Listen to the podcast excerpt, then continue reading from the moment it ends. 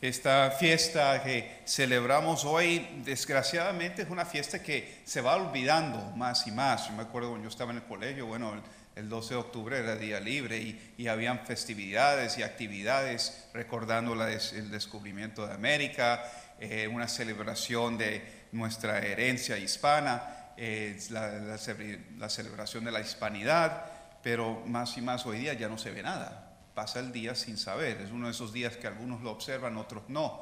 Eh, estuve el otro día yo en, Nueva York, en el famoso Columbus Day Parade, pero bien parece que es nada más un espectro lo que era en un tiempo. Casi nadie se dio cuenta. Sí, cerraron parte de la Quinta Avenida, pero creo que duró más media hora, más o menos. Fue una cosa muy rápida, muy sencilla y apurada. Em, Sí, es una cosa que desgraciadamente ha caído en tanto en controversia en este tiempo, lo que significa el descubrimiento de América, lo que significa la colonia española también en, esta tierra. Más bien hoy día se enfoca en eso, lo negativo o lo que se presupone de negativo, pero al riesgo de tapar y ocultar lo bien que salió de ahí. Y sobre todo lo que celebramos nosotros también como cristianos, como católicos, es esa llegada de la evangelización en otro rincón, del mundo. El descubrimiento del nuevo mundo es también no solo donde llegó la bandera, pero también donde llegó la cruz. Y esa parte del mundo que representa la conquista del Señor del mundo entero. Llegó a, otra parte, del mundo, parte desconocida y más significante es lo que hizo el hombre cuando llegó a esa nueva tierra. Plantó esa cruz, antes de todo, dio gracias a Dios y la consagró a Dios. De cierto modo, la misma cosa se repite cuando se descubrió otro mundo nuevo. Tal vez algunos se, acuerdan cuando el hombre primero, por primera vez llegó a la luna. Ahora lo estamos tratando de repetir ir otra vez a la luna. Pero la primera vez que el hombre llegó a la luna, todavía no había aterrizado, pero hizo el órbito detrás de la luna y se grabó. La primera cosa que salió de esos astronautas y ellos se pusieron de acuerdo que esto es lo que iba a hacer, las primeras palabras pronunciadas eran del libro de Génesis, o sea, la palabra de Dios. El hombre en descubrir ese mundo, esa creación de Dios, es parte de nuestro espíritu, parte de nuestra fe, pronunciar esas palabras de Dios, consagrarlas al Señor y recordando al Creador.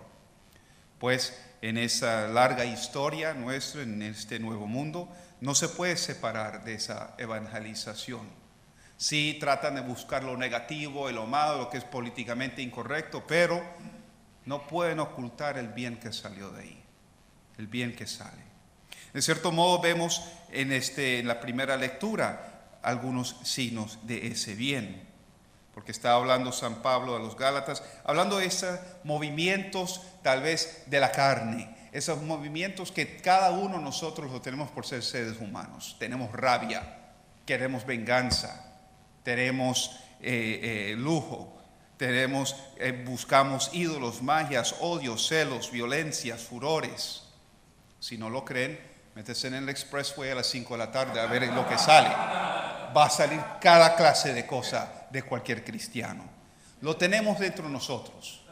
Son cosas que son parte de nuestra carne, nuestra condición humana. Pero lo que en cambio hace el fruto del Espíritu, como dice la lectura, nos mueve a lo contrario, la caridad, la alegría, la paz, paciencia. Nos mueve contra esos deseos de la carne.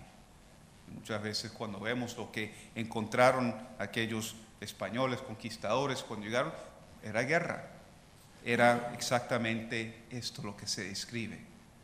Un hombre o un estado de hombre que estaba en guerra con uno de los demás, sometiendo a otros pueblos a uno de los otros, esclavitud y, violencia. Aunque sí hubo algo eso y se participó en eso, la cruz, al contrario, trajo el cambio, trajo ese motivo de paz y comprensión, bondad y fidelidad. Logra moverse contra ese ánimo del hombre del hombre sin Dios, el hombre que se olvida de Dios. De cierto modo vemos en esa primera oración que la Virgen se compara como el, la pilar, el pilar de luz, el pilar de fuego que guió Israel fuera de la tierra eh, de, la tierra esclavitud hacia la tierra prometida. En cierto modo ha sido así para el pueblo español y para todos los pueblos hispanos, que la Virgen es ese pilar de luz, luz de caridad, esperanza y fe que nos guía hacia la vida del Espíritu y al Hijo. No creo que es por nada que tantos países, países tienen como su patrona la Virgen María.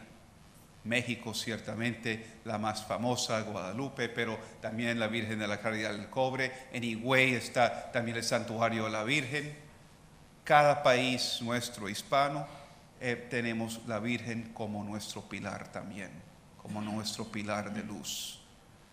No creo que es por nada que de España se pudo compartir y traer esa devoción de la Virgen Madre a esta tierra nueva y nos ha servido para poder guiarnos siempre hacia el Hijo. Desgraciadamente en estos tiempos, en nuestros días, se está olvidando de eso. Se oculta ese pilar de luz que es la Virgen María. En nuestro mismo país, en Estados Unidos, que también está consagrado a la Virgen María, pasa esa fiesta de la Inmaculada Concepción y nadie se da cuenta. Patrona de los Estados Unidos, pero es un día cualquiera que pongamos otra vez la Virgen María como nuestro faro, como nuestro pilar de luz, ese fuego que nos atrae hacia el Señor, hacia esa vida del Espíritu, esa vida del Espíritu que va calmando ese rencor, ese odio, esas divisiones que desgraciadamente muchas de las Américas sufren hoy día. Que esa presencia de la Virgen y sobre todo ese consuelo del Hijo nos traiga siempre más unidos en nuestros países, nuestras familias y nuestro tiempo. En el nombre del Padre, del Hijo y del Espíritu Santo.